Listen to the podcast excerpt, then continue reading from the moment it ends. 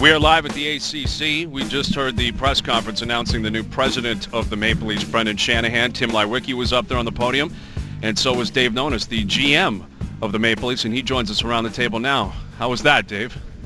It was good. Yeah, I'm, I'm glad it's over with, but it was good. so it wasn't painful up there at all? No, no. Listen, I, I think uh, um, I think I think it went as we hoped. Uh, I think people understand the reasons and the direction uh, of the organization, why ownership uh, and Tim uh, wanted to, to, you know, to make these changes. I was aware of them for you know, almost a year, and um, I think when you find the right person, which you know we all feel that that they did, that it's going to benefit the organization. So how do you establish this working environment between yourself and Brendan?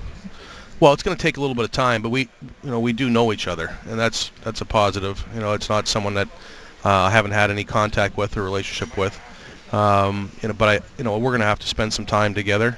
Uh, we have already. We I expect over the next several weeks we'll spend a lot more time together, and then um, you know we'll make some determinations of what we want to do moving forward. But you know, I, I already feel very comfortable um, with his thought process.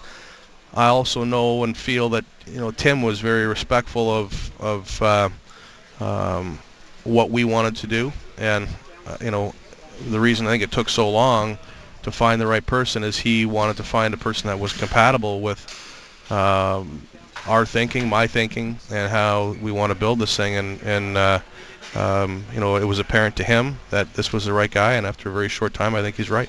He's never held a job like this before. He's never run a team. You have for quite a while. What kind of suggestion would you give to Brendan Shanahan? Well, I, th- I think we have to, as a group, uh, make determinations on what's best for this organization, and then turn everything else off. Because in a market like this, it's very difficult to make decisions if you're listening to everything that happens here.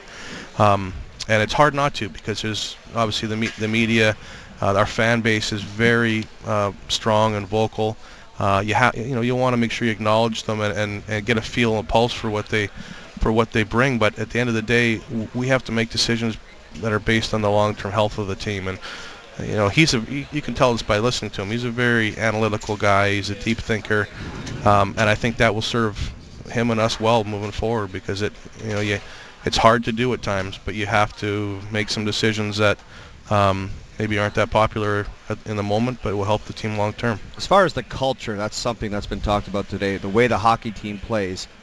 What has to change for them to be a more difficult team to play against and basically play better in their own end? Well, I mean, you watch this play for a couple years, um, you know, and, and, you you never want to just point back to last year, but mm-hmm. we by and large had the same personnel this year, with a few exceptions, but the, the bulk of our team was back. And if you look at our goals for and goals against, they're almost inverted from last year. They were we were a much more difficult team to play against uh, than we were this year. We were tougher on the puck. We were more committed to playing. Um, there was more of an identity last year. There was more of an identity, and more players, I would say, played a little bit outside their comfort zone. You know, players that weren't necessarily great defensively paid more of a price to be a better defensive player. Um, you know, that's that to me what needs to change. I, I think a lot of it is uh, is committing to what needs to be done. It's, it's it, it, are there personnel issues? Yes, of, of, course you can look at changing some personnel, but uh, it's more than that. It's more about about committing to the system and committing to doing things that you just don't want to do. Are you surprised or shocked? You said during the beginning of the season they were getting away with things, playing a certain style that they were getting points maybe they shouldn't have got, that there wasn't a change in the structure in the defensive zone, as opposed to committing a system that really didn't work at the end? Well, I think the system works if you execute it. But, there's, but, a, there's a big difference between the system doesn't work and not executing it. And you, as a player, you know, you start you you start having success, and you have a month, a month and a half of winning hockey games, and you have, you know, you have a coach or coaching staff or anyone else, media saying, you know what, you're not going to keep winning like this. The player's mindset is different. It's, well, we just won. We just won again. We just won again. And I think that that once it starts to crumble, it's hard to get that back. It's hard for them to get back the, the, the time where they weren't playing uh, well as a team. And I also know that I hate coaches yelling at me, Dave. and if he's telling me to do a certain thing out there and I don't do it consist. I, I don't like the coach yelling at me, so I want to change according to him. Well, that's what we and that's what we were talking about a lot, especially down the stretch. I mean, is it the chicken or the egg? Is it the coach that is responsible to make sure that the players do it, or is it the players that are responsible to make sure they do what the coach wants? Well, I, I think everyone ho- holds some responsibility. I think if you're pointing at one person, I don't think that's a fair assessment of how a team operates. I also think that if you look and ask the players, do they felt like they were beaten by the coaching staff? Um, I would expect that 90% of them would say no. You know, um, Mike Babcock's pretty hard on his players. Uh, I don't think anyone in Detroit's arguing with the results. No. They, they've there are people that are uh, harder on players than others, and some that are you know that have a soft way of doing things. The notion that Randy beat the players into submission all the time is just it's not true. It's not. It's totally not true. Um, you know, is there uh, are there issues in terms of, of how the players played down the stretch for him? Of course there are, but uh, this isn't a guy that, that was yelling and screaming. And and and if you look and say this is the new the new age, the new play uh, way of, of wave of player that can't handle it, uh, any kind of pushing or or or, or uh, you know the stick as opposed to the carrot. Again, I wouldn't look too much further than the Detroit Red Wings to show you that that's not true. You know, he, Mike Babcock's a very difficult coach to play for, Demanding, yeah. and they played very hard for him. So I, I don't I don't buy that. We're chatting with uh, Dave Nonis, the GM of the Maple Leafs. A lot has been made uh, of the challenges of the leadership group in, in the room. Is that something that certainly is concerning for you? Is it something that needs to be addressed, or is it something that's being overblown? Uh, I think it needs to be addressed to a point. I think to throw everything on the the leadership group, it's very popular, um, but I don't think it's necessarily uh, a fair assessment. Um, I think the leaders on our group, we have a larger group. People, people look at the captaincy or the guys who wear the A uh, as the only guys who have an influence. You know, when you have a team that's fairly young, I think we're still fifth or so in the league in terms of average age. You need the group collectively to, to show some leadership. Um, did we fail in that regard? Uh, you know, down the stretch, I think we could have done a better job. But to point the finger directly at you know certain people, I don't think that's a fair assessment. Did you get the impression like this team quit down the stretch? No, I don't think it's that at all. I, I- and, and, and I think obviously I'm disappointed with our with our play, but I don't think the players quit. I think that they lost confidence uh, in themselves, and more importantly, at times they lost confidence in each other, and that that led to a spin that we just couldn't get out of. Uh, you know, I- don't think it mailed it in. I think there's a lot of disappointed people. Um, but I do think that the confidence level and the maybe the lack of maturity um, showed itself. How does this final 14 game stretch, where going into it you guys were nine points into a playoff spot and you finished nine points out, that is a remarkable run of failure. How does that change your evaluation of the team? Well, I, don't think it changes it. It should be part of it.